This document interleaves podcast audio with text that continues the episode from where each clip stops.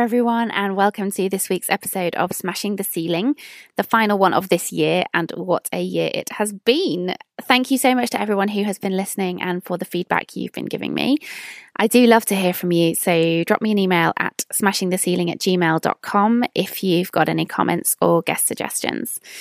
I'm also getting set up with a website, which will be up and running really soon in the new year. That'll be at smashingtheceiling.com, so keep an eye on that for developments. On this podcast, we love to showcase the lives of women who have achieved amazing things in their careers, those who have got a really cool or unusual job, and some who have just had really interesting lives. Each week, I sit down with one woman to dig a little deeper into the how of it all. How did they get where they are? How did they pick themselves up when things didn't go right? And how did their mentors, motivations, and mistakes lead them to achieve the things that they have? This week's show is a little different to usual, so if you're a first time listener, then don't worry. I'll be back with a fantastic guest next week, and she really is fantastic. But today we're taking a little look back at 2018, and I'm going to tell you a bit about four very different women from the worlds of business, politics, culture, and sport that you may or may not have heard of, but who have had a big impact on the year in one way or another, and whose influence may continue to be felt into the new year. This is just going to be a really brief rundown on each of these women. I'll give you some more information at the end, but let's get into it and get started. So, starting in the boardroom, I do love a good suit after all. Sacha Romanovitch is a remarkable woman and three years ago had become the first female chief executive of a top five accountancy firm in the City of London when taking the helm at Grant Thornton. This is a feat, and she remains the only woman to have held the chief exec role in the London accountancy world. As we discussed with Iona Bain really early on in this podcast series, the world of finance and accounting is classically seen worldwide as very male, very white, and in the upper echelons at least, the epitome of the old boy network. So it's fair to say that Romanovitch had taken things by storm somewhat in London. She is comfortable public speaking, she holds a room brilliantly, she's engaging, colourful, and articulate. But the reason I've included her today is not for all the fantastic things she has achieved, which undoubtedly she has, but as a frustrating indicator that despite the best efforts of so many women, the top jobs in finance, even if you get one, are incredibly hard to hold on to. Sacha is an example of the tenacity required in the face of opposition from the old guard, as the Financial Times refers to those around her. In September this year, an anonymous employee at Grant Thornton, sent a lengthy memo to the press attacking her leadership and disclosing details of Sacha's confidential performance review in a bid to undermine and embarrass her. Whilst leaks to the press are common in politics, this sort of behaviour is rare in the business world and shows a degree of vitriol that must have been so difficult to stomach. In response, Romanovitch merely posted a video on Twitter of Serena Williams reading Still I Rise, the poem by Maya Angelou that has inspired generations since its publication. A month later, however, Romanovitch resigned her position as CEO, despite 88% approval ratings from staff at the company, and after having gone on record to say that she wished to stand for a second four year term at the top. She had endeavoured to create a family friendly workplace with more equal values, capping her own salary in the process, and had spoken out on mental health at work, childcare, and the importance of actually taking a holiday and switching off from work when you're away. The headline in The Guardian on this read City female boss quits, and the chap's sigh relief. The old system grinds on. And this is sort of how it feels, really whatever the underlying reasons for her departure, and there's a whole other storyline about the performance of the company in general and the opposition of the board to her principles and methods. Her ousting seems like a retrograde step, and questions in the press were asked about whether a man would have been treated so harshly and with such contempt by colleagues. I mention often on this podcast that you can't be what you can't see, and we need more women at the top in the financial sector to encourage, mentor, and motivate those following behind them. In New York, there are two female CEOs at the top flight accountancy firms, with Kathy Engelbert at Deloitte and Lynne Doughtie at KPMG, but there is such a long way to go.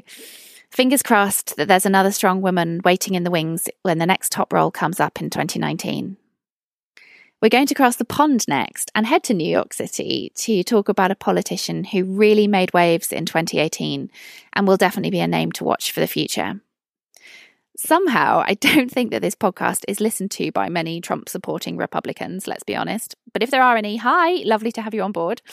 But whatever your politics, the monumental rise of Alexandria Ocasio Cortez has caught the eye of many people this year, and she is being tipped to be a major force in American politics in the future. Alexandria was born in the Bronx in New York to Puerto Rican parents, and when she takes office on January the 3rd, 2019, she'll be the youngest person ever elected to the House of Representatives as a congresswoman at the age of just 29. When she ran for the Democratic Party nomination in June this year, she took on Joe Crowley, a seasoned politician and congressman for over 18 years. Her campaign video opened with the words, Women like me aren't supposed to run for office. But through running a grassroots campaign in the community, she caused an enormous upset by defeating Crowley and winning the opportunity to become a congresswoman herself in the midterm elections in November, which she duly did. The New York Times described her defeat of Crowley as the most significant loss for a Democratic incumbent in more than a decade, and one that will reverberate across the party and the country. Ocasio Cortez also won her campaign with a very restricted budget, spending $194,000 compared to Crowley's 3.4 million. She is now the face of a new young generation of progressive politicians who are doing it very differently in the US. As she said, you can't beat big money with more money. You have to beat them with a totally different game. Like Barack Obama, Alexandria previously worked as a community organizer which gave her the belief that politics was not necessarily reliant on wealth, social influence, or power, and gave her the courage to stand for office.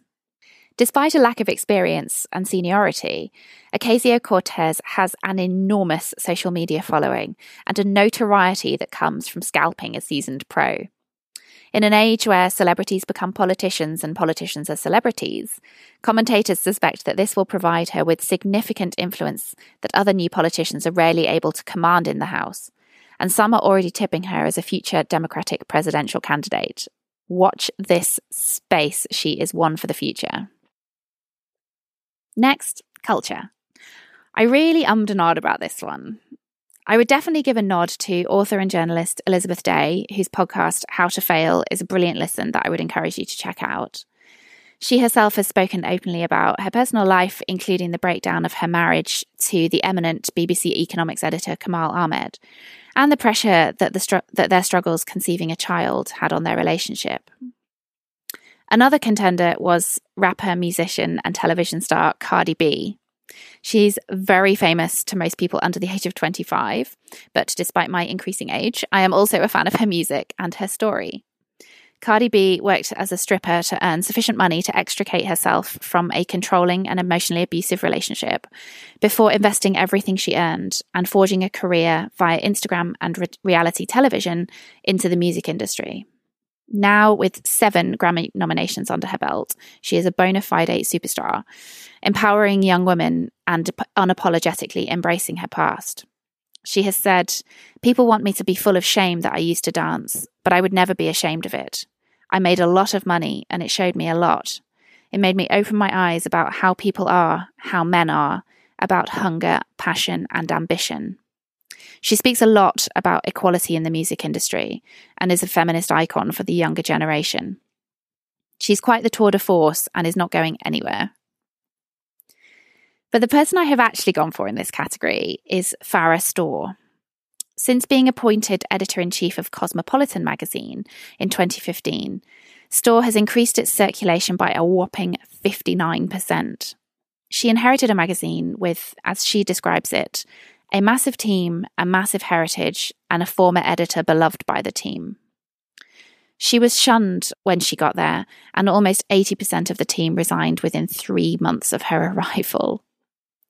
But Farah Storr is made of tough stuff and has cited her Pakistani father, Javed, in instilling her with the drive and work ethic she needed to succeed. She had launched Women's Health from scratch previously, achieving sales of nearly 100,000 copies for the debut issue. And she continued to rebuild Cosmo from being a sex tips and naked centerfolds magazine to one that she considers synonymous with empowerment in action, making real change to people's lives. After three years at Cosmo and a great deal of success recognized within her industry, 2018 has really been the year in which Farah has hit the big time with the release of her debut book, The Discomfort Zone. After huge press interest, a TED talk, and an address at the Cambridge Union, unsurprisingly, this book has been a huge hit. Storr talks about how the human body and mind are made for discomfort, and when put under pressure, contrary to popular opinion, we do not break, and actually, many people will thrive. Through interviews, science, and rigorous journalistic writing, Farah explores how successful people stretch and grow themselves by placing themselves in uncomfortable situations. There is immense satisfaction in pushing yourself into the face of challenge, and even greater joy when you realize you have the strength to do it, she writes. It's fascinating stuff.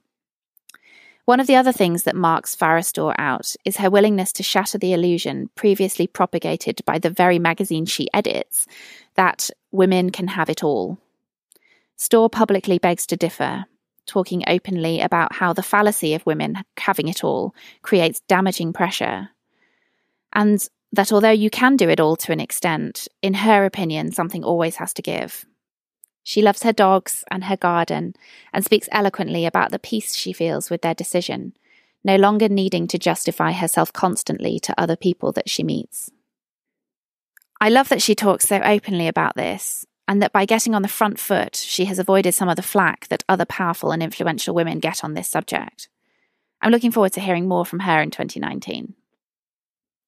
And finally, sport. Just before Christmas, we had our first Olympian on the podcast. And I've chosen another Olympic athlete, one from the Winter Olympics this time, as my under the radar sporting icon of the year. The Super G skiing at the Winter Olympics is basically comparable to the 100 metres on the track. It is the blue riband event of any championships. And the undisputed favourite for the women's event in South Korea this year was the American Lindsey Vonn, winner of four World Championships and a previous Olympic gold medal. She's pretty good, really. Esther Ledecka, on the other hand, had never been in the top three at a single World Cup event, let alone got near winning a championship. She's 23, hails from the Czech Republic, and was a massive outsider for this event, ranked 49th in the world prior to the Games. Vonn had made a mistake in her run, and the lead was actually held by Austrian Anna Veith, also a previous gold medal winner. Many news organisations had actually declared Veith the winner, as it seemed impossible that any other athlete would be capable of breaking her time. But in a massive shock, Ledecka did by 0.01 seconds on a pair of skis that she had borrowed from another athlete just before the event. The look of absolute pure disbelief on her face, and that of everyone in the crowd watching, was such a moment in sport I happen to be watching it on telly, and it is one of the things that will certainly stick with me from this year. But what makes this story even more remarkable than a classic underdog upset is that skiing is not actually Ledecka's primary sport. That is snowboarding, and a week later, she went on to comfortably take a second gold medal in the snowboard giant slalom, becoming the first person ever to win two Olympic gold medals in two different sports at the same Games. Yes, they both involve snow, and you may think they're pretty similar, but they're really not. One journalist compared it to winning a medal playing tennis and then playing badminton at the same Summer Olympics. The theory may be similar, but the strategy and technique are completely different. What I really love about Ledecka's story, though, is that the reason she never gave up skiing to focus on snowboarding was her pure love of it.